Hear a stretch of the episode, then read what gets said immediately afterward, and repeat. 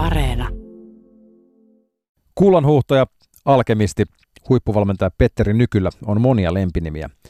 Eikä syyttä. Takareunalla on useita Suomen mestaruuksia salibändissä ja lisäksi Suomen neljästä salibändimiesten MM-tittelistä kolme on tullut nykyn luotsaamana. Kalenteri on ollut vuosien saatossa sen verran buukattuna, että parhaimmillaan hänellä on ollut samanaikaisesti kahdessa eri lajissa valmennettavana liuta kaksinkertaisia maailmanmestareita, kaksi olympiaedustajaa toisesta lajista ja lisäksi maan kaikkien aikojen paras tennispelaaja. Tuntuu, että pelkästään hänen ajan hallintaan pitäisi olla joku akateeminen loppututkinto.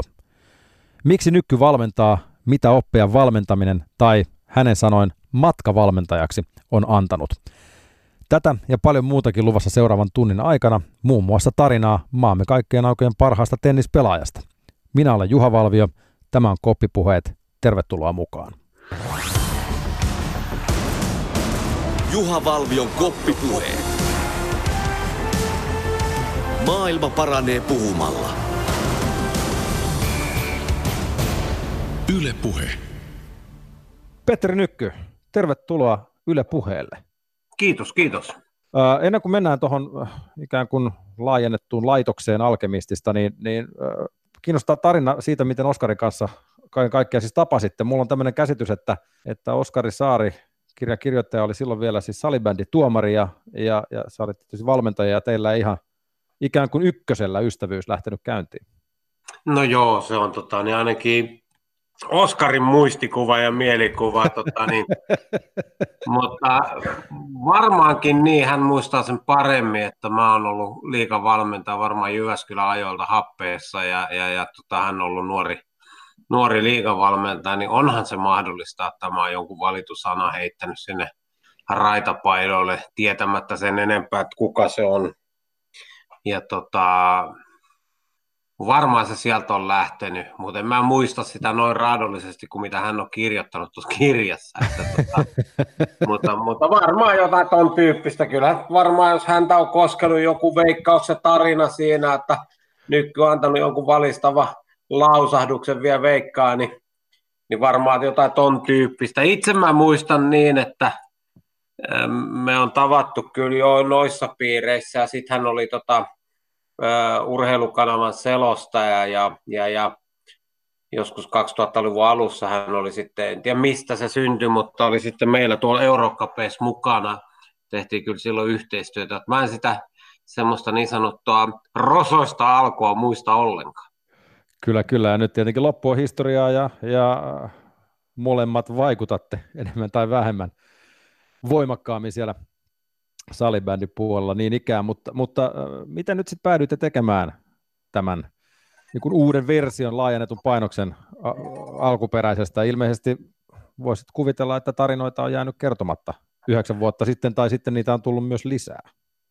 No varmaan niitä on tullut lisääkin, mutta että kyllä se alun perin, siis Oskari kysyi joskus aikaisemmin, että olisi golfistakin tehty joku juttu.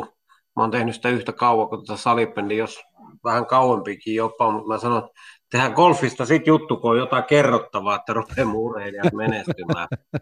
Ja, ja tota, maailmanmestaruuden, ensimmäisen maailmanmestaruuden jälkeen oli jo puhetta ja sitten se konkretisoitu silloin 2010 10, tota, niin hyvin, että siinä tuli sitten toinen putkeen, niin tota, silloin tehtiin se eka, eka versio ja, ja Mähän yritin pyytää tota Oskarin meille joukkuejohtajaksi silloin heti 2017, kun tulin takaisin niin kuin Suomen mies maajoukkueeseen, niin, mutta hänellä oli silloin noita jääkiekkoa selostettavana tuolla olympialaisissa, niin, niin sanoi, että hän ei voi lähteä, jos ei hän pysty panostamaan täysillä. Ja sitten 2018 jälkeen pyysin uudestaan ja äh, kyllä tota, niin Oskari, kun se on nyt tuossa mukana ollut ja lähellä, niin syntyi uusi ajatus, että kerrotaanpa nyt sitten kunnolla tämä tarina loppuun asti, jotta että siinä on niin kuin yhdeksän vuotta lisää tätä. Ja tietysti varmaan ajatuskin ja filosofia ei sinänsä varmaan hirveästi muuttunut, mutta toimintatavat ja mallit, niin varmaan tuossa aika on, aika on vielä hionut, hionut vähän sitä tapaa toimia ja muuta, niin kyllä se niin kuin Oskari ideoimaa, että tehdään tuo nyt loppuun. Tämä olisi tietenkin myös aika huolestuttavaa, jos ikään kuin toimintatavat ei olisi muuttunut tässä yhdeksän vuoden no aikana, niin kuin voisi ainakin kuvitella, että Et niin kuin, siinä mielessä urheilijoiltahan kysytään aina, että miten tämä korona-aika on vaikuttanut elämään, mutta kiinnostavaa on myös, että mitä se tarkoittaa niin kuin valmentajien kohdalla, mitä, miten tämä koronapandemia on Petteri Nykky sulle näyttäytynyt?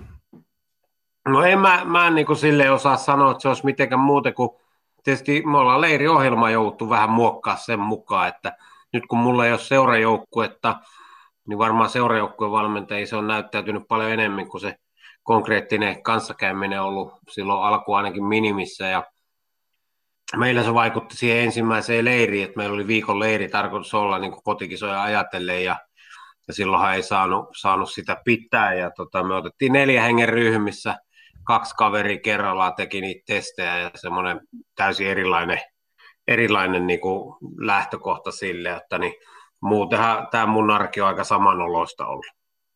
Ja jos ajatellaan vielä sitten niin kuin golfin puolella, niin, niin siellä tietysti kilpailukalenterithan meni uusiksi, mutta eihän ikään kuin golfin osalta varsinkaan niin kuin treenaaminen tai, tai pelaaminen, sillähän siihenhän korona ei juurikaan vaikuttanut. Että. No joo, kyllä sekin vähän vaikutti, että tuota kenttien aukaisu ja muu oli vähän semmoista tahmeita silloin alussa ja omat korit piti olla tai säkit, mihin otetaan harjoituspalloja, mutta kyllä me sitä päästiin jatkaa ihan normaalisti, jotta sinänsä mun arki ei paljon muuttunut, että nämä on hyvin pitkälle semmoista suunnittelutyötä ja tietysti sitten niin kuin se leirien, leirien pitäminen ja siellä sitten kaikki varotoimet. Mutta että kun maajoukkue kokoontuu kuitenkin seurajoukkueeseen aika harvoin, niin kyllä me ollaan onnistuttu ja Eerikkilä urheiluopisto on ollut tosi hienosti mukana ja meillä on omat ruokapaikat siellä ja yksiöissä ollaan nyt majoituttu ja näin poispäin ja siellä on niin kuin käsidesit ja muut on niin kuin hienosti hoidettu, niin tota, ollaan kuitenkin pystytty aika, aika hyvin vetää tota meidän leiritystä. Sanoit tuossa jo itse asiassa olla kesän kynnyksellä, että ei, ei oikeastaan kannata tai voikaan huolehtia mistään, mikä ei ole niin kuin omissa rukkasissa, ja nyt tietysti tulevia joulukuisia MM-kotikisoja ollaan siirtämässä vuodella eteenpäin. Tämän tulevan kuukauden syyskuun aikana siitäkin tulee päätös, ja, ja syksynkin jotkut turnaukset taitaa olla vähän siinä kintaalla, että pelataanko vaiko eikö, niin, niin minkälaisia ajatuksia se herättää? No joo, mä uskon, että nyt ollaan semmoisessa 0,1 prosentin onnistumismahdollisuudessa noiden kisojen osalta. Meillä oli tänään, tänään tota, niin johtoryhmän tai huippurheilusektorin palaveri, pitkä palaveri tuolla liitossa ja kyllä se vähän niin kuin mä siellä annoin itseni ymmärtää, että kyllä ne kisat tulee siirtyä, vaikka sitä virallista päätöstä ei ole tullutkaan. Mutta sen verran se on vaikuttanut, että nyt tulevana perjantai-aamuna me ei olisi pitänyt lähteä tsekkeihin pelaa Slovakia, Tsekkiä ja Sveitsiä vastaan, mutta sehän me peruttiin jo suosiolla joku aika sitten. Mutta samalla me kuitenkin sitten päädyttiin siihen, että me on, meillä on leiri Eerikkilä urheiluopistolla, me lähdetään jo torstaina ja sitten meillä on torstaista sunnuntaihin leiri, johon ollaan kutsuttu myöskin U23, eli tämä nuor- vähän nuorempi ryhmä sinne mukaan, joka toimii tosi hyvänä sparrarina, joten mä uskon, että se on yhtään huonompi keissi. Toki se, että ei tule kansainvälisiä pelejä sinänsä, niin vaikuttaa tietysti joihinkin urheilijoihin, mutta me, meidän niin kuin, näkövinkkelistä tämä on hyvä. Me saadaan paras mahdollinen sparri, plus että me nähdään näitä nuoria poikia, ja varsinkin jos kisat siirtyy, niin me pystytään ylläpitämään isomman ryhmän niin kuin, tota, tekemisen laatua korkeammalla, että niin, et, et, meillä on leiri.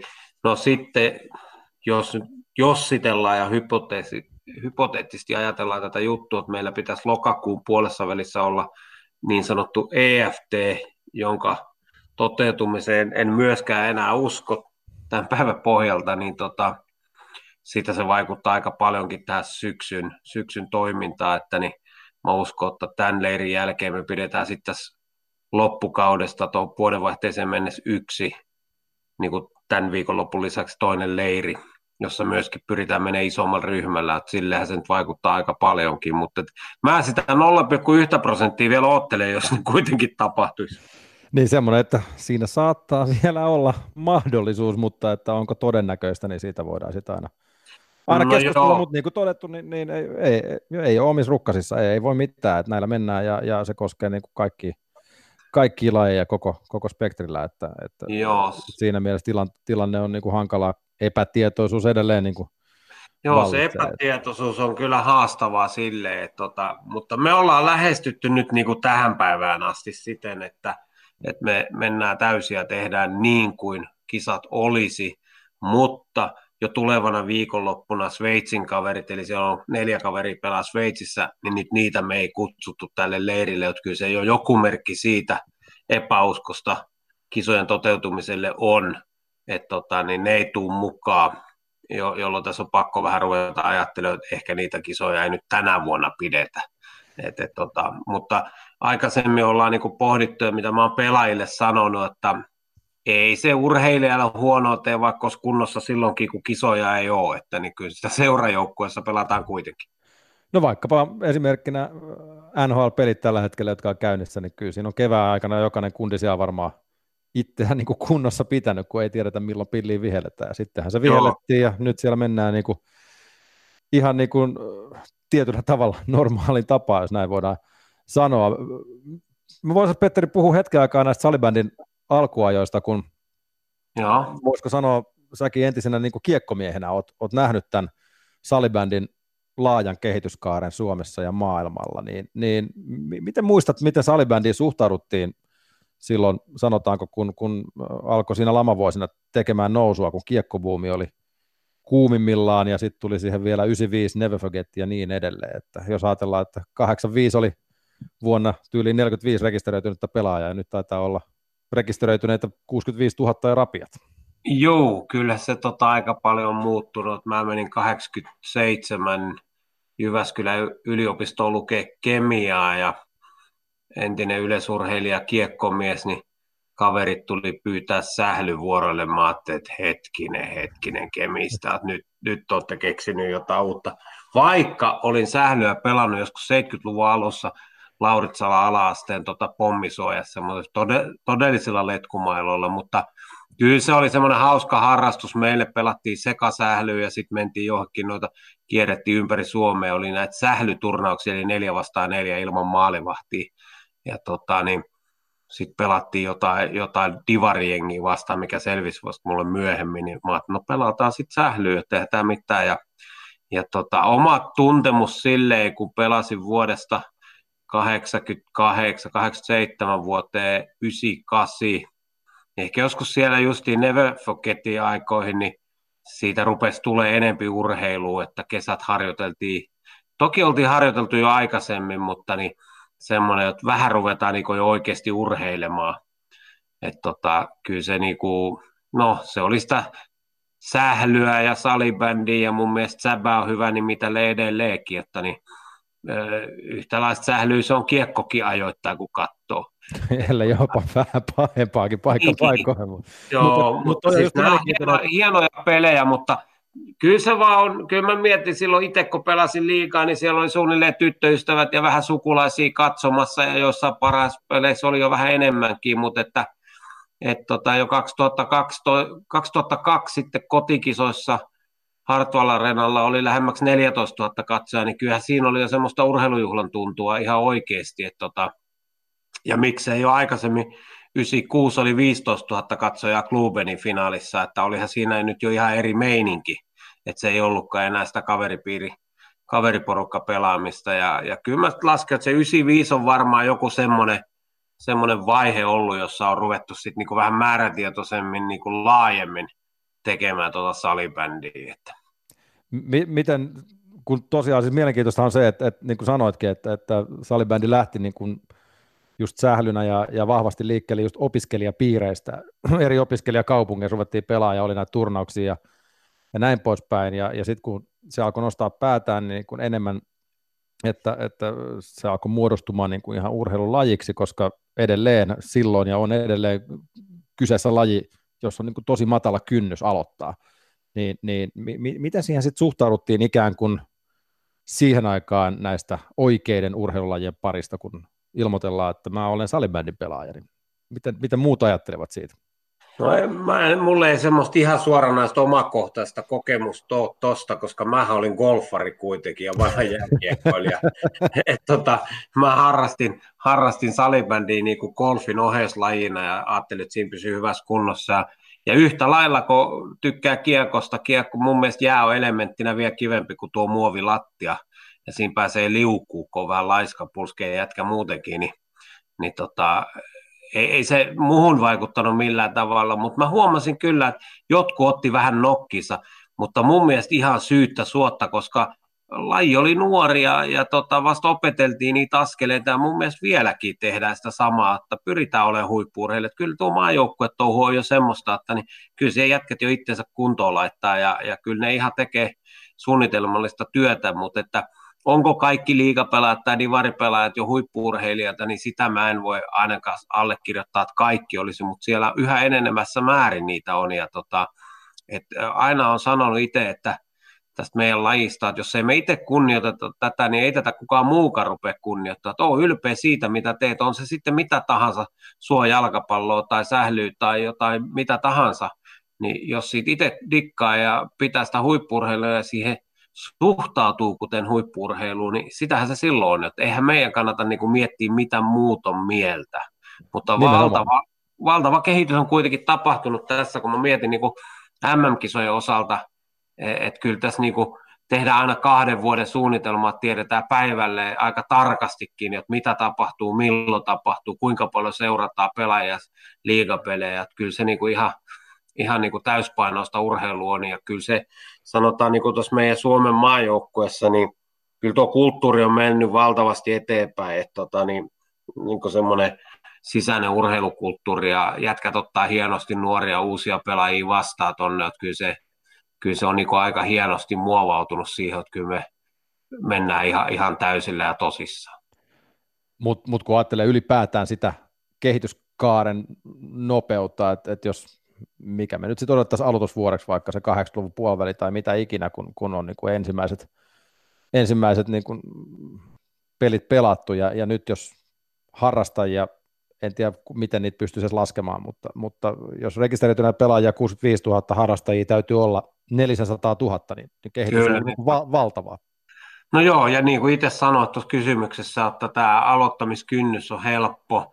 Mä sanoisin vielä, että Ruotsissa silleen niin kuin salibändin pelaamisen ehkä vielä helpompi, kuin valtavasti on tota käsipallohalleja, joka tarkoittaa, että siinä on saman kokoinen 20 kertaa 40 se salin koko, niin sinne mahtuu se täyskokoinen kaukalo. Että tämähän on ollut niin kuin Suomessa vähän haaste, että totta kai neljä neljää ja kolme kolme pienaloipelejä pystytään pelaamaan koulujen saleissa, mutta ennen vanhaa ainakaan niin ei kovin monessa paikassa löytynyt näin iso halli. Sinne mahtuu se koripallokenttä, joka on aika paljon pienempi. Ja mun mielestä siinä on hyvä aloittaa muutenkin nuorten pelaa vähän pienemmässä tilassa. Et tota, et, et se on ollut varmaan haaste, mutta niin aloittamiskynnys kuitenkin aika helppo. Sisätossut jalkaa, jotkut sortsit ja teepaita ja mailla, niin silloin rupeaa tapahtuu jo aika paljon. Sitten tietenkin, jos unohtuu liikakamat kotiin, niin joutuu pitkillä kalsareilla vetämään, mutta se on sitten oma syy. Että, että se on, no, niin, se on just näin. Siinä, mutta, mutta et, mikä käsitys sulla on niin kuin, siitä, että, että jos 90-luvun tai 90-luvulla taantuma on, on tietysti tehnyt niin kuin ihmisten taloudelle hallaa jo silloin, niin, niin mulla on, on kuullut tämmöistä, että, että se on salibändi on ollut just oikeassa paikassa oikeaan aikaan, että kun on haettu ikään kuin halvempaa harrastusta sinne hiihtojen no. ja, ja, ja lätkän sekaan, että onko silloin ollut jotain merkitystä sille, että se suosio on kasvanut niin nopeasti? No nyt kun sanot noin, niin varmasti niin on ollut, että se, se nimenomaan se aloittamisen, aloittamisen kynnys ja sitten se niin kuin edullisuus niin on varmasti vaikuttanut. Plus, että pelihän on hauska, nopea ja, ja kyllähän nyt, kun mä nyt kuitenkin pidän Suomea tällaisena – kiekkomaana ja, ja, tota, ja me ollaan aika moni sitä isketty, niin kyllähän tämä salibändi oli kuitenkin aika hauska oheislajinakin kiekolla. Kyllä mäkin yliopistoon mennessä niin kovasti pohdin, että pitäisikö mun ruveta vielä sitä kiekkoa veivaa, mutta mä ajattelin, että tässä pitäisi sanoa, että opintoakin saa valmiiksi, ja sitten tuli tämmöinen sähly, niin mä ajattelin, että no sama se että mä mihinkä divari lähden iskeä kiekkoa, että et tota, niin, kun tässä kuitenkin se samat elementit, että viisi, viisi vastaan viisi, ja siellä on kuitenkin veska maalissa ja, ja tota, päästään iskemään niitä maaleja ja pallo liikkuu niin kuin paljon kovempaa, siis nopeammin mieheltä toiselle kuin kiekossa. Et se on niin kevyt se peliväline, että lähtönopeus pallolla on hirveä niin kuin ihan pienellä liikkeellä. Toki tuommoinen wiffle ball reikäpallo niin hidastuukin myös aika nopeasti, että kyllähän se kiekko sitten, kun sitä lämätään kovaa, niin se ylläpitää sitä vauhtia vähän paremmin, mutta jääkiekko kaukalo on kuitenkin parikymmentä metriä pitempi ja jonkun verran leveämpi, 10 metriä leveämpi, niin onhan siellä tilaa samalle määrälle ukkoja. Toki huippunopeudet luistimilla on tietysti vähän isommat, mutta kyllä, se niinku, kyllä siinä pääsee tyydyttää sitä maalintekonälkää tuossa salibändissä aika hyvin. Niin ja varmaan sitä kontaktinälkää, sitäkin tietysti tulee, niin kuin varmasti kaikki, jotka salibändi on edes vähän seurannut, niin, niin kyllä siellä tulee niitä, niitä kulmatilanteitakin, missä ollaan vähän olkapää olkapäätä vasten, ja, ja jos joku koskaan on mennyt vaikka se wiffle ballin eteen, niin kyllä se pikkasen nippaa, kun se tuohon reiteen tai kylkeen tulee, ja salibändi ei tietenkään suo, suoji ole. Että. Joo, kyllä se reeneissä tuntuu, että tuolla parhaat jatkat laukoosta yli 200 kilometriä tunnissa, niin kyllä siitä nyt aika hyvä semmoinen punainen läikkä jää reitteen, kun se tulee. Mutta pelissä sitä ei huomaa, että sen eteen kyllä heittäytyy aika helposti, ja niin se on varmaan kiekossakin. ja mä uskon, että sitä reeneissä viittiin ja ehdotaan on mennä, kun kaverit lämää yli puolitoista kilometriä sitä palloa mutta, tai kiekkoa, mutta, mutta ei sitä pelissä huomaa. Mutta että se on selkeästi sanottava, että kun tämä tota, kärkipelaajat on mennyt niin paljon eteen, niin kyllä se semmoista kamppailupelaamista on aika hyviä tönimistä, vaikka se ei niinku kuulu sinänsä lajiin, mutta että kyllä siinä aika kovi törmäyksiä aika ajoin tulee myös tässä lajissa. Juha Valvion koppipuheet. No sä mainitsit tietenkin sen, että oot, oot golf-ihminen ja, ja niin kuin tiedetään edelleen valmennat ja puhutaan golfista vähän myöhemmin. Pysytään tässä valmennusfilosofiassa ensin hetken aikaa. Oliko sulla jo palo pelaaja aikana lähteä valmennuspolulle?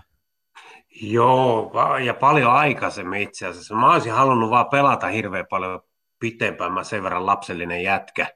et, tota, et, et, et, mutta kyllä mä, niin mä aloitin niin jonkun sorttisen ohjaus kautta valmennusura jo vuonna 1979 tuon Viitakoske, Viitakoske Matti, Vesan kiekkoilija, pikkuveli, joka myöskin oli Saipan maalivahtina, niin mä ohjasin sitä silloin 70-luvun lopulla niin kuin seiväshypyssä. Itse oli vähän hypännyt ja sieltä on alkanut jonkun sorttinen ohjaaminen ja tällainen. Ja, ja tota, niin, ja silloin, silloin 80-luvun lopulla, kun me aloitettiin sitä sählyä, niin ehkä mä olin se kova ääni siinä siellä, ja mulla oli aika vahvat mielipiteet vanhana kiekkomiehenä, miten tämä, miten tämä homma, homma mukamas etenee, ja, ja meitä oli sitten pieni ryhmä, ja et kyllä mä sitä valmennusta tein jo silloin happea aikaa Jyväskylässä silleen, että mä olin niinku pelaaja valmentaja, pelasin vielä monta vuotta ja, ja olin niinku valmentaja, suunnittelin reenejä ja sitten meillä oli erikseen kaveri, joka niinku pelissä valmensi, koska mä halusin olla vielä siihen aikaan kentällä. Ja, ja kyllä mä silloin 98 kun lopetin, niin kyllä mä niinku mietin, kun mä olin 99 ensimmäisiä kertaa maajoukkoissa, niin mä ajattelin, voi elämän kevät, että kyllähän mun vielä pitäisi olla tuo kentällä, mutta kyllä se sitten aika äkkiä hävisi, kun painoa tuli lisää jonkun verran ja, ja liikkuminen, niin mä ajattelin, että eihän mä jaksa edes nykyisin vetää noin jätkiä alkuverran, että kyllä se sitten on hukkunut, mutta et, kyllä mä sitä kaukalopalloa pelasin vielä pitkään ja sitten vähän kiekkoakin tuolla noissa ikäukoissa ja taksimiehissä, että et, et kyllä se oma, oma kiinnostus sitä pelaamista kohtaa oli kuitenkin aika iso, mutta aina mä yrittänyt pohtia, että miten tämä onnistuisi, kun viisi jätkää pitäisi saada niin vähän pohtia kimpas tätä, mutta sitten on golfi ollut silleen, silleen niin kuin hyvä, että, että pääsee jotain urheilua tekemään edes vähän, niin kyllä se sitten se valmennus on vienyt, että mä oon kokenut, että mä oon ehkä kuitenkin karvan parempi valmentaja kuin olin ikinä missään lajissa pelaaja. Tietenkin muutama Suomen mestaruus ja muutama maailmanmestaruuskin kertoo sitten omaa kieltä, että on oikeitakin asioita matkan, matkan varrella tehty, ja, ja tätäkin sulta on varmaan kysytty sitten moneen kertaan, mutta, mutta kuka tai, tai ketkä on, on ollut sun valmennusuran kannalta merkittävimmässä roolissa ja miksi? Toki kirja pudottelee siis nimiä niin kuin Aravirta Lindruus, Lumela Kohonen ja näin, mutta mitä itse tuumaat? No kyllä mä niin koen, että se meidän kemistiporukka siinä, niin kuin Pirskanen, Niskanen, Westerlund, Halonen, Kimpassa ruvettiin tätä sählyä tekemään, niin oli, oli semmoinen, että Kimpassa niin tuommoinen opiskelijaporukka, niin yhdessä vähän pohdittiin ja sitten mä kova äänisenä tota, vedin niitä treenejä, niin ne on ollut merkittäviä kavereita siinä.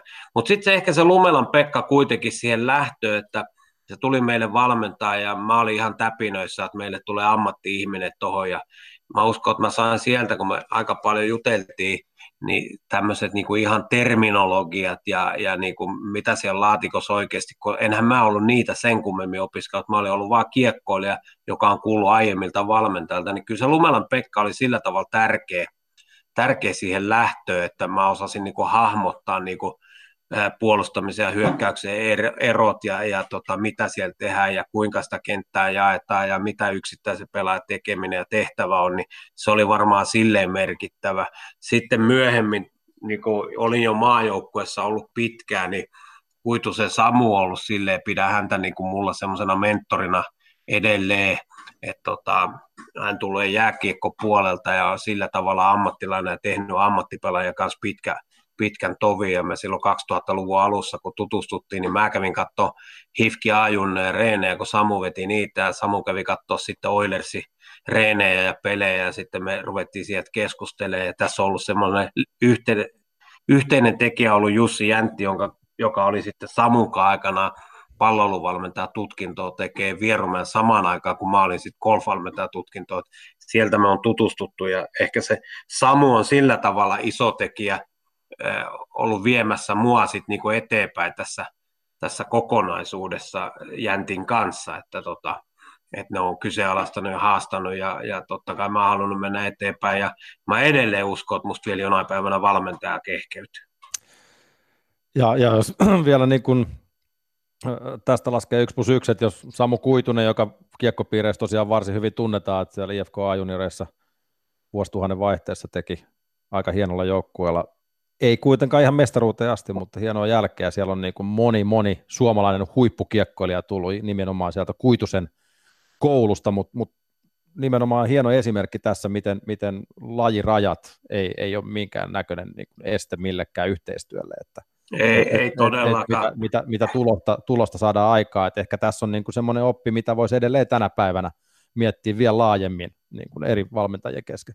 Ja Joo, nyt nimenomaan, että urheiluhan on urheilu, että siinä on niin lajiominaisuudet ja lajivaatimukset määrittelee, mutta kyllähän se urheilu on sama, että siinä pääsääntöisesti pyritään optimoimaan se oma osaaminen ja harjoittamaan sitä kehoa ja mieltä siihen malliin, että se sopii siihen lajiin. Ja, ja, ja Samu on ollut ammattimies monessa lajissa, kova koripallo, yleisurheilu, karate, tausta ja jääkiekko, pitkä, pitkä linja ja jalkapallo, niin kyllä siellä nyt äkkiähän me nyt katsotaan viisäijää, että miten se sählypallo liikkuu. Että tota, kyllä se oli mulle niin vaikuttava, kun mä tutustuin ja tiesin, että on ammattivalmentajasta kyse. Ja kyllä mä muistan sen tilanteen, kun mä sitä 2006 kisojen jälkeen pyrin saamaan tuohon meille, meille mukaan, niin siellä oli liitossa, oltiin vähän skeptisiä, että miten nyt kiekkomies tulee sählymästä.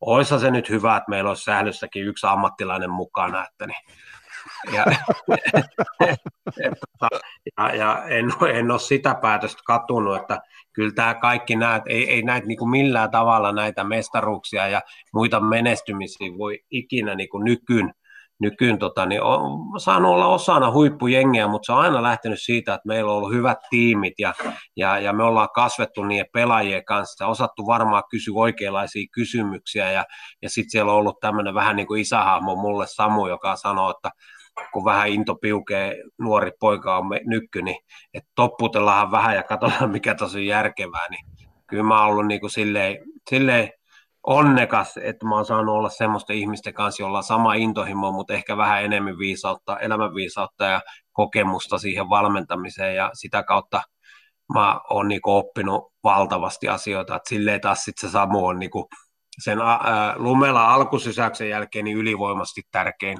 äijä tässä mun valmentajaksi haluamisessa ja kehittymisessä. Mutta just se, että kun Jyväskyläkin tiiviinä urheilukaupunkina, joka on antanut ilmeisen hyvät peruseväät sieltä valmennuspolulle, niin, niin tässäkin korostuu siis edelleen se, että saa ikään kuin onnekkaasti oikeat ihmiset ympärilleen ja, ja sieltä, sitä kautta on sitten menestystäkin eri rintamilla kyllä selkeästi tullut. Että. Joo, kyllä se on, se on merkittävä. Sitten ehkä tuossa kirjassakin taitaa olla semmoinen luku kuin Seppo, eli Haavisto, oli Pajulahdessa johtajana ja, ja, ja se taisi tarinakin olla siellä, että niin mä sain sitten, mulla siinäkin kävi valtava onni, että mä sain tämmöisen itseäni vähän vanhemman kaverin niin kuin tota, mentoriksi, tämmöiseksi master coachiksi, ja, ja, ja tota, joka veti näitä 400 metriä aitureita siihen aikaan, ja, ja se oli niin kuin selkeä semmoinen sielunveli, että, että mä opin sieltä paljon, ja nimenomaan semmoista, että ei, ei nyt hötkyillä, että katsotaan nyt, mitä tässä oikeasti tapahtuu, ja arvioidaan, että kun nuorella miehellä oli aina kiire johonkin, ja piti saada välittömästi niitä tuloksia ja sitten mä oon ymmärtänyt, että kyllä tässä vaan sitä arkea pitää tiukasti tehdä tänään, että sitten joskus pärjätään, että se huipputulos seuraa niin kuin hyvää arkea. Sanoit myös jossain, että, että olet, tai taas kun se kirjassakin on lainattuna, että väärä mies valmentamaan mitään joukkuetta, koska ei sinällään kiinnosta voittaminen, vaan valmentaminen, mikä tietysti on, on mielenkiintoinen näkemys, mutta, mutta täytyy kysyä, että onko menestys sitten vaan tietyllä tavalla valmentamisen bonus, ikään kuin birdie golfissa, että, että tässä nyt kuitenkin esimerkiksi kolme kautta neljä Suomen MM-kullasta salibändissä on ikään kuin sun tiimin käsiala. Joo, kyllä se varmaan niin on, ja, ja tämähän oli niinku Oskarin, Oskarin mietelause tämä, ja varmaan mä oon sen joskaan kohtaa sanonutkin, kun se on kysynyt jotain siihen viittaavan, niin niin kyllä mä olin just siinä vaiheessa, kun mä oon tolleen vastannut, niin, niin kuin ollut semmoisessa syvissä vesissä filosofisissa pohdinnoissa, että, että hetkinen, hetkinen, että mä ollut pitkä aikaa kiinnostunut siitä, että voitetaanko me vai hävitäänkö, mutta sitten niin kuin Samukin sanoi, että eihän se pidä oikeasti paikkaansa, että et varmasti mä voittoakin haluan, mutta mä jotenkin oivaltanut jossain vaiheessa, että, että voitot tulee, jos on tullakseen. Mutta jos mä teen tänään niin hyvin arkeni kun mä pystyn ja huomenna taas karvan paremmin ja seuraan semmoista filosofiaa, niin kyllä se, se vääjäämättömästi ruvetaan jossain vaiheessa pärjäämään, jos meitä on kokonainen joukkueellinen, joka ajattelee niin, että tänään olen parempi kuin eilen ja taas huomenna parannan vähän, niin siinähän tulee käymään. Et, et, mutta kyllä, kyllähän ne bonukset, en mä voi kiistää sitä, etteikö se tunnu kivalta sen hetken, kun pärjätään. Mutta että kyllä mä nyt niin kuin tossakin näin, että nyt 2017, kun tehtiin uutta sopimusta Suomen maajoukkueen kanssa, niin tota, 2018 meillä kävi tuuri ja pärjättiin tuolla Prahassa, kun jätkät juhli kentällä sitä maailmanmestaruutta. Mä olin antamassa, olisiko se nyt Yle vai kenelle mä olin antamassa haastattelua, niin jotenkin semmoinen, onko se nyt sitten freudilainen lipsadus tai mitä tahansa taiman virtaa, niin niin mä siihen hölmönä ase sanoin, että mun mielestä nämä kisat meni ihan hyvin välikisoiksi. Ni, niin tota, siitä, siitä tuli vähän niin kuin sanomista, koska mä oon niin kuin sitä olympiadia ajatellut, että me rakennetaan, että ei mulla ollut mitään kärryä, vaikka 2016 Suomi oli rankkareilla voittanutkin maailmanmestaruuden ja sitten se tulee taas mun käsiin vähän niin kuin myöhässä sen jälkeen selviö, että me päästään valmentaa saman ryhmällä, niin, niin me oltiin niin kuin tehty sopimus kuitenkin näihin tuleviin kotikisoihin, mitkä nyt näyttää hyvin epävarmalta tämän vuoden osalta, niin, niin me oltiin tämmöistä olympiadin ajattelua, että vaan tätä ar- arkeen niin hyvin, että voitaisiin kotikisoissa pärjätä, niin se vähän karkas, hyvällä tavalla se karkas, koska siinä oli vähän vinhaa peräkin, että katsotaanhan nyt tässä mukamas välikisossa, Kyllä. miten pärjätään, että valmistaudutaan noin kotikisoihin.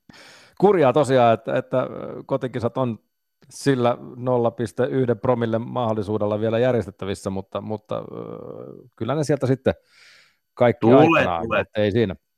Mutta, mutta näin, näin, se vaan menee. Miten, täytyy, kun olet kuitenkin kokenut valmentaa kansainvälisestikin sikäli, että Suomen lisäksi olet valmentanut myös Sveitsiä ja, ja Australiaa, siis Samu Joo. siellä mukana, niin, niin miten, millaisia asioita valmennuksessa muuttuu, kun, kun valmennetaan just eri maajoukkueita tai no seurajoukkueen ero ehkä on vähän ilmiselvämpi, mutta... Joo, mutta kyllä maajoukkuessakin, eli toki mä valmensin pari vuotta myöskin seurajoukkueet Sveitsissä, mutta se isoin ero oli ehkä siinä, että niin, kyllä Suomessa kuitenkin niin kuin valtaosa pelaajista ottaa tämän enempi tosissaan tämän urheilun ja uskaltaa, uskaltaa kertoa ääneen niistä tavoitteista, mitä niillä on. Ja me käytiin aika monen Jaakobin paini silloin 2012 kotikisoihin valmistautuessa Sveitsin maajoukkueen kanssa. Mä vein ryhmän Dubaihin lämpöleirille ja me käytiin sitten näitä tavoitteita ja siinä kun me katsottiin päävastustajien peliä ja muuta, niin ei ne olisi millään halunnut niinku laittaa tavoitteeksi maailmanmestaruutta ja mä vähän niin kuin suutahin siitä – koska mä ajattelin, että miksi me lähdetään kilpailemaan että ilmoitetaan suoraan, tavoitellaan, että pysytään sarjassa. Kuitenkin me ollaan niin kuin, oltu monta kertaa pronssilla, toki monesti neljänsiä ja kerran kakkosia, ysi, kasi, niin kuin Sveitsin maajoukkoja, kai sitä voi tavoitella, mutta siellä oli se juttu niin, että ei kai me voida tuommoista sanoa, mitä jos me epäonnistutaan. No vuolaa totta kai me voidaan epäonnistua. Tavoitehan on semmoinen asia, että se on mahdollisimman korkea ja onnistuessaan täydellisesti, niin se voi tapahtua. Ja kyllähän mä sain ne jätkät sitten niinku sanomaan näin, mutta uskoko ne syvällisesti menee ja tiedä, mehän hävittiin sitten Suomelle välierissä jatkoajalla. Mutta toki siitä olisi ollut vielä pitkä matka kammeta Ruotsin nuri, että me sitten pelattiin pronssiottelu Saksaa vastaan, jossa voitettiin 8-0, mikä oli kova suoritus, mutta – mutta niin kuin viivaan jäi mulle niin kuin pelkkää negatiivista, kun ei päästy finaaliin eikä voitettu maailmanmestaruutta, mutta en ollut kyllä ihan varma, että halusko jätkät ja uskaltiko ne haluta sitä, että Suomen kanssa tietysti ollut vuodesta 1999 maajoukkueen mukana, niin, niin meillä oli selkeä tavoite, että me jossain vaiheessa voitetaan se maailmanmestaruus ja sitä varten tehtiin töitä. Ja se oli niin kuin ehkä itsestään selvempi suomalaiselle, että, että se on se ainut, mitä me tavoitellaan. Että eihän tässä ole niin kuin mitään järkeä osallistua sarjoihin, että ei me yritetä kaikkea me ollaksemme siellä niin hyvin kuin voidaan olla, että, että, että siinä mielessä. Niin ja jos... sitten jos me vielä tuohon Australiaan, niin se on kyllä urheilukulttuuri kansa, että pelaajat oli semmoista Suomen kakkosdivaritasoisia jätkiä, kun niitä on niin vähän siellä maassa, mutta se urheilu iso kuva ja se iloisuus, niin se oli kyllä mieletöntä, että saatiin tuommoisia ei niin taitavia salibändipelaajia, niin kyllähän ne siitä urheilusta nautti ihan hulluna ja se yhteishenki oli täysin erilainen, että se oli niinku semmoista hurttia hulluutta siinä ja se oli tosi mielenkiintoinen projekti nähdä, että et kyllä se Australia, Australia kuitenkin on niinku tämmöinen urheilukulttuuri. Mikä Australia on ihmeellinen maa, no jostain syystä Euroviisuissakin mukana, mä en tiedä minkä takia, mutta, mutta miten, mikä se tarina on siinä, että kun Kuitusen Samun kanssa aikanaan sitten Australia päädyitte valmentamaan?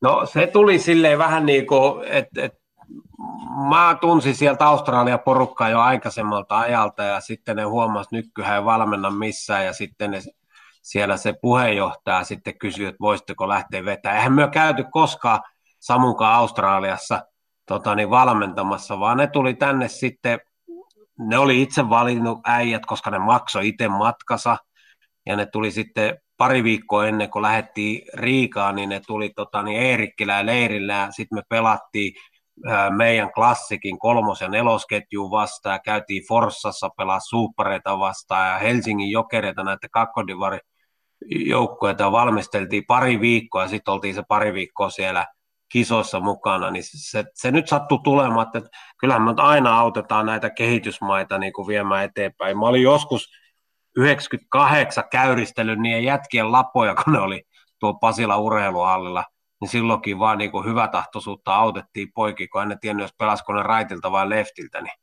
niin, tota, niin oli semmoinen mahdollisuus. Siihen liittyi sitten Samukaan semmoinen, että nyt kun me lähdetään valmentaa tuosta Australiaa, niin sitten me päästään katsomaan nuo huippupelit tuossa samalla, katsomaan miten Suomi ja nämä, koska kyllä me nyt tiedettiin lähtökohtaisesti, että sijoilla 16-12 me tullaan olemaan niin kuin kävikin, ja tota, sitten me saatiin se loppuviikko, viikonloppuaikaa sitten keskittyä tota, niin, Tsekin, Suomeen, Sveitsin ja Ruotsin peleihin, koska siinä oli vähän semmoista, semmoista ajatusta, että tota, me oltiin hyvin lähellä lähteä Samukaan tsekkeihin valmentaa. se oli niin kuin allekirjoitusta vajaa, kunnes tuli Suomesta soitto ja sitten mä jouduin niin kuin ensin ottaa tota Samu yhteyttä, että mitäs nyt, että meille vähän tarjottiin tämmöistä mahdollisuutta neuvotella Suomeen, ja mä, me odoteltiin molemmat niin kuin allekirjoitettavia papereita tsekeistä, että mitä tehdään. Sanoisin, että tota, Sveitsin liittoon, että nyt mun on pakko pohtia tätä, että täältä tuli semmoinen tarjous. Ne kyllä hyväksy ja ymmärsi sen sitten, että kyllä me sitten kuitenkin suomalaista urheilua halutaan viedä eteenpäin. Ja, ja, ja... Niin, että siinä ei mitään siltoja polteltu, että eikä tsekeissäkään oltu sitten niin kuin mitenkään näreissään siitä. Että... Ei, ei, ei, kyllä ne ymmärsi, koska jos ne olisi hoitanut ne asiat vähän nopeammin, niin me olisi keritty lätkäsen nimet paperiin ja silloin näin ei olisi käynyt. Että, että, ei, ei siinä ollut mitään vaihtoehtoa. Että ymmär, hyvässä ymmärryksessä mä sanoin, että nyt tuli semmoinen tarjous on menossa, että teidän lappuun nähnyt kirjallisen versiona, että nyt, nyt me ei ole pakko pohtia tämmöistä. Ja sitten sit meistä tulikin taas Suomen maajoukkueen valmentajia ja onhan se ollut hauskaa, hauskaa hommaa ja niin kuin intohimoinen ryhmä ja kulttuuri on kehittänyt Petri Kettusen aikana vielä entisestään ja, ja siellä on niin kuin urheiltu hyvin ja, ja seurat on tehnyt, seuravalmentajat hyvää duunia laajalla rintamalla ja, ja, ja tämä on ollut tosi, tosi mielenkiintoista ja hauskaa. Juha Valvion koppipuheet. Niin kuin tuossa jo juttu tuokio alussa mainittiin golfia jo pari kertaakin niin sivu, sivulajilauseessa, niin, niin mennään tuohon suomalaisten golfmenestykseenkin hetken kuluttua, koska sunkin suojatit heillä pyyhkii tällä hetkellä ihan suht, suht mukavasti, mutta, mutta tota, kerro Petteri Nykky, mitä ihmisen persoonasta saa selville neljän tunnin golfkerroksen aikana? No valtavasti. Monesti yhden kierroksen aikana näkee tota, sitä sisäistä, urheilijan sisäistä maailmaa, kun se tulee golfkierrokselle, että miten se, se sen käyttäytymisestä saattaa tunnistaa paremmin tota pelaajan sisäistä maailmaa yhden golfkierroksen aikana, kuin että vuoden valmentaa jotain, jonka ei tule tarpeeksi puhuttua, mutta että niin, kyllä siinä sen näkee, että onko ne taadelungi vai onko ne tällaisia, jotka keskittyy ja osaa irrottautua, koska se on kuitenkin vähän reilu sekunnin tapahtuma se yksi lyönti ja siitä suunnitellaan vajaa puoli minuuttia. Ja, ja sitten osataan irrottautua, kun se kokonaiskesto sen neljä tunnin aikana, niin suorituskesto on kuitenkin kovin kovin lyhyt, niin siinä, että miten ne ihmiset käyttäytyy ja miten ne suhtautuu siihen outcomeen, kun se pallo lähtee, että mihin se menee, niin kyllä siinä, siinä saa valtavasti kiinni. Kyllä mä toivoisin, että kaikki salibändipelaajat kävisivät opettelemaan golfpalloa lyömään, että, että oppisi, oppisi itsestään paljon enemmän. Miksei, miksei ihan kaikki muutkin, jotka ei salibändiä pelaa. Mutta mut, mut Suomi, Suomi Golfillahan kaiken kaikkiaan pyyhkii tällä hetkellä niin kuin valtavan – valtavan hyvin, että et Sanna Nuutinen tuli just kolmanneksi naisten Euroopan kiertueella, Sami Välimäki hirveässä nosteessa, ura ensimmäinen major-paikka odottaa kahden viikon päästä, ja sun suojatti Matilla Kastreen päätti just hiljattain uransa naisten PGA, eli pääkiertueella, ja, ja tuli top 30 paremmalle puolelle, niin, niin jäikö itse asiassa harmittamaan, että Matildallakin taisi jäädä majoriin ainoastaan neljä lyöntiä. Että. Joo, tai Majori itse asiassa kävi niin, että sen olisi tarvinnut yksi lyönti paremmin pelata siellä edellisessä niin se oli vielä pienempi marginaali. Joo, itse, niin, siinä kävi niin, että hän oli jaettu kymmenes niistä, jolla vielä ei ollut osallistumisoikeutta British Openiin. Ja nyt kun se oli jaettu kymmenen ja kymmenen parasta otettiin, niin sillä toisella jaetulla kymmenennellä oli parempi maailman ranking. Niin sen takia se valittiin. Ja nyt vaikka kuka olisi niistä kymmenestä kieltäytynyt, niin se ei olisi siirtynyt Matildalle. Ja, ja tota, sen takia se jäi. Et yhden lyönnin päässä jäi se pääsy sinne. Mutta se tuli vielä ihan loppumetreillä. Ja sitten oli vielä semmoinen, että Matildahan olisi päässyt tota sinne Scottish Openiin pelaamaan, mutta se taas koki sen taloudellisesti niin raskaaksi, että kädit ja muut ja yhtä peliä varten, niin se päätti olla lähtemättä. Ja sitten kuitenkin Scottish Openista kaikki katin tehneet pääsivät British Openiin, vaikka siellä on alun perin vaan niitä paikkoja piti olla kymmenkunta, mutta ne kaikki pääs. Ja sen lisäksi vielä ei katin tehte, tehneistäkin pääsi vissiin seitsemän pelaajaa niin kuin maailman ranking-sijoituksen perusteella, kun sieltä oli niin paljon niitä korealaisia ja muita pois. Että kyllä me sitten juteltiin Matildakaan, että vähän harmittaa, että se ei lähtenyt. Toki olisi sen pitänyt se katti kuitenkin tehdä siellä kotisouppenissa päästäkseen sinne sit sitä kautta sinne British Openiin, mutta yhden lyönnin päässä se oli siellä, siellä PGA-kisassa, että yksi lyönti paremmin, niin sitten se olisi päässyt. Mutta ajatellaan hänenkin kohdalla, niin, niin reilu puolitoista vuotta sitten oltu Handelin tiskillä käytännössä töissä, ja nyt sitten ollaan naisten PGA-tuurilla toisena suomalaisena sitten Minni Blomqvist kakon, eli, eli aika hienoa, hienoa kehitystä kyllä. Joo, se oli niin kuin make, että se, tota, Matilda tuli silloin ää, no viime syksynä ennen karsintoja, niin se jätti pari symmetratorin kisaa väliin, koska sille oli jo selvinnyt, että sen pisteet riittää sinne kakkosvaiheeseen. Ja sitten soitti mulle, että voikohan tulla reenaamaan Suomeen. Ja sitten tuli tänne ja me käytiin reenaa sille pari viikkoa tuossa Talamassa ja, ja, ja siinä oli tapahtunut tämmöinen iso muutos, että, edellisen kesänä hän itki sitä, kun hän joutuu ensimmäiseen vaiheeseen. Mä sanoin, et sä mitään joudu, että sä pääset sinne. Et, joo, vaan pitempi askelmerkit pitää kohdistaa vaan paremmin ja sitä ei siellä pärjännyt. Ja nyt se tuli tänne, niin siellä oli kaikki selitykset loppunut. Me tehtiin vaan reenejä ja se vaan kysyi, että minkälaista reeniä tehdään ja painettiin. Ja mun mielestä siinä oli semmoinen iso henkinen kasvu tapahtunut ja, ja sitten siellä tokavaiheessa se ei uskaltanut edes kertoa mulle, että hänen miesystävänsä oli sillä kädinä. Sitten se, sit se pääsi kakkosvaiheesta läpi ja soitti, että keskiviikkona alkaisi tota, niin kolmas vaihe, että voitko tulla. Tämä oli lauantaita. Mä sanoin, että jaahan, mä en ole pari vuoteen käynyt Jenkeissä, että Esta pitäisi hoitaa, se on niin kuin 72 tuntia voi mennä niin kuin maksimissaan, tulee selvyys. Sitten mun pitää kysyä työnantaja, että saaks mä lähteä ja No se tuli aika nopeasti jo, jo niin kuin puolitoista päivän päästä se estapäätös, että mä saan lähteä, ja mä sain selvitettyä, läksi sinne, ja, ja niin kuin tänään saavuin paikalle, niin huomenna alkoi sitten niin kuin se kolmas vaihe karsinta, mä olin sitten niin kädinä, niin se kysyi vielä samaa, että voithan sä sitten kädätä kanssa, koska valmentaa. Totta kai, jos, jos saa työnnellä kärry, että tällaisella ei saa nostaa mitään, että mulla oli se selkäleikkaus aika tuoreessa muistissa vielä. Ja, ja tota, mä, totta kai, jos mä saan työnnellä kärryä ja työnsiä, ja mä katsoin, että kyllä tyttö pelaa hienoa golfia, se ei katsonut ollenkaan tulosta ollut, keskittyi vaan siihen yksittäiseen tilanteeseen ja siihen peliin. Ja osasi se sitten arvailla siinä, että kun siinä lähdetään, niin kuin ykköseltä lähti niin kuin parempi puolisko ja kympiltä lähti, ne jotka oli vähän huonommat, kyllä sen osasi arvata, että se oli aika hyvin sijoittunut siinä ekasvaiheessa, tai niin kuin kolmannen vaiheen ekapuoliskolla – koska me lähdettiin ykköseltä silloin kolmantena päivänä. Ja, ja mä tiesin koko ajan tilanteen, mutta mä en puhunut siitä mitään, mutta että, ja sitten me käytiin se Pinehurst, miten se oli, ysi ja kutonen kentät, sitten me käytiin siinä, mä olin vielä pari päivää, niin me käytiin sitten tutustua siihen seuraavaan kenttään, missä mä en taas ollut mukana se viimeinen, ihan viimeinen vaihe, kun siinä on aika paljon niitä kierroksia mm, pääsee. Kyllä. Ja, ja, ja sitten oltiin käyty ja se kakkosväylä oli vielä semmoinen pitkä, että jos siellä on huono keli ja vastatuuli, niin se oli sen näköinen. Sitten siellä oli just se kolmantena päivänä karmea keli ja se oli aamun lähtenyt ja teki poki siihen ykköselle ja hirveä iso luvu, olisiko nyt kasin tehnyt siihen kakkosen, voi elämän kevätä, tohokko se kusi nyt se homma. Mutta se oli niin huono keli, että kaikki, koko fiili oli pelannut siellä alu huonosti.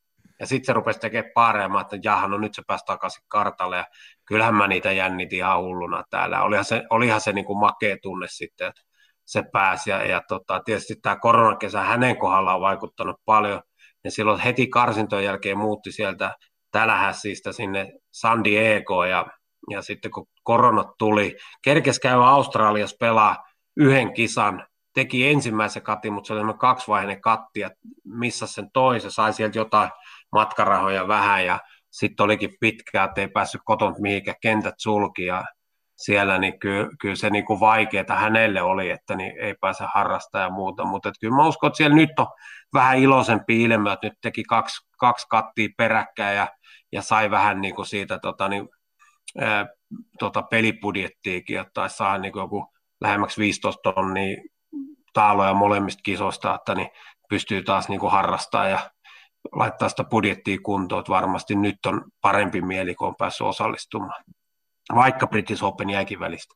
Kyllä, kyllä, varmasti, niin kuin tiedetään, jos lyönnin päässä ollaan, niin Oliver Lindeliäkin hiljattain haastattelen, niin pieniä ovat, pieniä ovat marginaalit ammattigolfissa, mutta mistä se sun mielestä valmentajan silmin kertoo, että meillä on tällä hetkellä enemmän pelaajia huipulla kuin koskaan? No kyllä se nyt tietysti siitä, että me on nähty Mikko Ilonen ja, ja tota, niin minä ja Lundqvist kakko ja tietysti Ursula ja Noora, että ne on siellä mennyt ja samoin sitten Korhosen Mikko Nytte ja, ja, ja tota, Samoja ja Pulkkanen, että ne on ruvennut pärjää tuolla isommissa kisoissakin ja, ja, ja mä näen silleen, että mä olin itse tuossa silloin kun tuli Sveitsistä pois 2010 vai 2011, oli liitossa, niin golfliitossa töissä, Skytä Juha veti tämmöistä talenttiryhmää, niin se oli mun mielestä erittäin merkittävä, että nämä nuoret 10-14-vuotiaat oli yhdessä, ja, ja tota, Espanjan leireilläkin, niin muista Oliver Lindeliä, siellä oli Sami Välimäki ja, ja tota, niin Matias Honkala ynnä muut, niin ei se, että se meidän tekeminen niin merkittävää, vaan se, että ne nuoret valtakunnan lahjakkaimmat urheilijat oli kerran kuukaudessa yhdessä ja sitten kävi leiriä viettää, niin, niin se on niin kuin tarttunut se tekemisen kulttuuri ja sitten ehdottomasti nämä meidän kärkipelaajien esimerkit, että et, kun ne pärjää, niin miksei mekin voida. Ja sitten varsinkin Skytä Juha, niin jo siellä talenttileirillä pidettiin tota, niin kielillä voittopuheita ja haastatteluja, ettei se olisi niin kuin outoa ja ihmeellistä, kun mennään vierasta murretta puhuvien kavereiden luokse. Et, et, et, tota, niin, niin näähän on nyt, Välimäen Samihan siellä oli mukana silloin ja, ja kyllähän oli makeeta nähdä, että Välimäki teki päätöksen koulujen kanssa, että hän panostaa täysillä tuohon golfiin ja oli siellä Pro Tourilla viime vuonna, voittiko se kolme vai neljä kertaa ja sitten vähän niin kuin bonuksena suoraan Eurooppa-tourille karsintojen kautta ja kuudes kisa ja voitto sieltä ja nyt oli viime viikon loppuna tuossa niin kakkonen ja sai sitä kautta US Openin oikeudet, niin onhan tämä ollut makeeta seurata ja, ja, ja tietysti Oliver Lindeli ihan mielettömän taitava kaveri, että kyllä mä niin silloin ajattelin, että tuossa tossa niin toi tulee nopeastikin, mutta että se hakee vielä sitä paikkaansa, että on, onhan, onhan se Oliverikin helkkarin taitava kaveri pelaa golfia. Miten nyt kun olet tietysti kahden, kahden suht suuren lajin kanssa Suomessakin tekemisissä ja, ja aikaa varmasti vie, niin, niin millä lailla olet tasapainotellut näiden kahden, kahden välillä jo pelkästään, jos ajatellaan niin kuin kalenteria ja omaa aikataulua? No, mä niin olen pohtinut silleen, kun mä niin töitä teen, että mä harrastan kahta rakasta lajia, niin, niin tota, onhan mä sen lisäksi myös tuossa Talmassa niin kuin proona, niin, se mutta, siihen päälle vielä, joo. Niin, mutta niitähän mä en kerkeä hirveän paljon. Mulla menee kyllä niin kuin arjet sille aamupäivät yleensä tota, niin, noin valmennettavien kanssa, ja sitten illat ja iltapäivät menee sitten otteluita kattelee netistä ja, ja milloin mistäkin, ja käyn sitten seuraamassa. Nyt tietysti syksyä kohti äh, lähenee, ja, ja toki jos kisat olisi ollut, niin sitten sit se golfi jää tälle aina syksyllä vähän vähemmälle, mutta niinhän ne, Suomessa ne kelitkin jää, että et, et, tota, nyt tämän kun on ollut salibändi valmentajana, niin vähemmin on päässyt käymään noin valmennettavia kanssa maailmalla, vaikka olin Aasiatori karsinassa Putkosen kanssa ja olin Matildan kanssa tuolla ja olin Abu Dhabissa tyttöjen kanssa tuossa tammikuussa, että niin, mutta aikaisemmin mulla oli tavoite sille, että mä oon 5-7 kisaa, kisaa niin kuin Ursulan kanssa niin kuin maailmalla, käyn katsoa ihan hands on, mitä se on, mutta tämä tietysti vähän vaikuttanut siihen aikataulutukseen, että että tuossa on kuitenkin mun pitää aika tiukasti seurata tuota salibändisarjaa, että mulla on joku käry, että kuka siellä saa pelata. E, et, tota, niin, et se on semmoista, eihän tämä ole ajankäytön allakointia, mutta kun innoissaan tekee, niin en mä ole ikinä kokenut, että ei mulla olisi aikaa. Jotkut asiat menee päällekkäin ja silloin, silloin pitää valita, että kaikki mun valmennettavat tietää, että mä oon tota, niin, maajoukkueen päävalmentaja ja jos kun siellä on tapahtuma, niin silloin mä menen sinne ja muut ajat mä siunaan sitten, mikäli mahdollista, niin sille golfille parhaimmillaan sulla on kahdessa eri lajissa ollut just nippu, no nyt tällä hetkellä jo ehkä voisi sanoa kolminkertaisia maailmanmestareita, mutta kuitenkin ja pari olympialaisiin osallistunutta. Ja, ja siihen vielä yksi maan paras, tai siis kaikkien aikojen maan paras tennispelaaja, että on siinä niin kuin ollut on minun sillä tavalla työsarkaa, jos oikein haluaa tämmöisen Joo, pubi, se oli kyllä se, trivian heittää. Niin kuin. Joo, kyllä se, tota, se Jarkko oli muuten mielenkiintoinen tapaus. Mä olin nähnyt sitä muutama kerran aikaisemmin, mä oon pelattu golfret vastaan tennispelaajat sählyy tuolla, tuolla Meilahdessa, ja mä katsoin, että Ukko pelaa koko peli, jotka kerran ottaa juomaa siinä, mä katsoin, että jaksaa pelata, ja, ja, ja tota, sitten tota, Passo Peltolakaan oli juteltu, niin mä näin, ne oli jotain sählyä pelaamassa siellä tenniskeskuksessa Tampereella, niin me heitin sille oman mailin, kun mailan, kun ollaan molemmat raitteet, että otahan tuosta tuntumaton mailaa, että ensi vuonna sä pelaat meillä. Se oli vähän ihmeessä, ihmeessä. mutta siellä se Samulle ja mulle toimi tota, niin, dj aina meidän takapenkillä ja soitti, soitti musiikkia ja kertoi kerto tarinoita tota, niin, tenniksen maailmasta. Ja, ja se oli hyvä juttu, että mä olisin odottanut paljon, mua harmittu, että se kantapäät oli sit niin huonossa kunnossa, ne ei kestänyt tuota salipendin pelaamista, mutta, niin, mutta se, se toi niin kuin valtavasti sit sitä urheilua tuohon monelle meidän pelaajalle, että et mitä se on se, että laittaa itse kuntoon. Peleihin se ei kulkenut juurikaan meidän mukana, vaan se meni monta tuntia aikaisemmin jo Tampereelle valmistautuu tai noihin peleihin, kun taas sitten reeneissä tuli meidän kyydissä, että me ollaan just puoli tuntia ennen reenejä paikalla. Et tota, se toi niin paljon sitä urheilullisuutta siihen sen vuoden aikana, että se oli niin kuin tosi makea. Harmi jäi, että en, en pystynyt peluttaa sit sen enempää, ja kun hän ei ollut sit sellaisessa kunnossakaan ne jalat, että olisi voinut. Mä uskon, että Jarkkoakin harmittaa se, että se ei päässyt, koska kyllä se aika innoissaan oli siitä hommasta. Mutta puheesta saa niinku ymmärryksen, että et sen tennispallon lisäksi niin myös se salibändi maila ja pallo pysyy ihan hyvin handussa. Joo, me käytiin tuossa tota, niin kehä kolmosen varressa vetää Samukaa kahdestaan sille reenääkin, että vähän niin kuin niitä lainalaisuuksia siihen laukamiseen ja muuta, mutta että jos sä saat se, sen tennis-karvapallon lähteä aika kova, niin on sun mahdollisuus saada se sählypallokin lähteä, että se on vielä kevyempi, että et, et kyllä, se, kyllä siellä oli niin kuin hyvä, mutta niin kuin sanoit, mua harmittaa, varmasti olisi jatkettu pidempäänkin, jos ne olisi ne jalat kestänyt, että ne meni sitten leikkaukseen ja, ja, ja ei, ei, ei, saatu ihan semmoista, semmoista tota, kautta siitä ja semmoista jatkumoa hänen urheilulle, kuin olisi ehkä haluttu. No mutta äh, ehkä kaikella on tarkoitus tietyllä, tietyllä tavalla Joo. ajatella, että eipä, eipä siinä eittämättä, niin kun, ei Suomessakaan varmaan ehkä ihan täysin sit tiedetä tai ymmärretä, että millä levelillä Jarkko on parhaimmillaan sitten tennistäkin pelannut, että siinä on kyllä ammattimaisuus ihan, ihan omalla tasollaan. Että. Joo, se on, se on huikea, sä oot lähellä sitä kymmentä tuolla maailmallista tenniksessä, niin siellä ei käy nyt samalla tavalla kuin golfissa voi käydä esimerkiksi Sofia Popovi samassa kisassa, missä Matilda tuli 25. niin Sofia Popovi oli siellä tota, niin kädinä. Kävi pari symmetratorikisaa ja sitten pääseekin tuonne British Openiin ja voittaa sen. Ja sieltä maailman sijaa 300 ja jotakin, että tenniksessä, jos maailman tota, sijoitus, ranking-sijoitus on joku 300, se pelaa ketä tahansa kympijoukossa, niin ei ole voittamassa. Ei ole, ei ole Eli kyllä.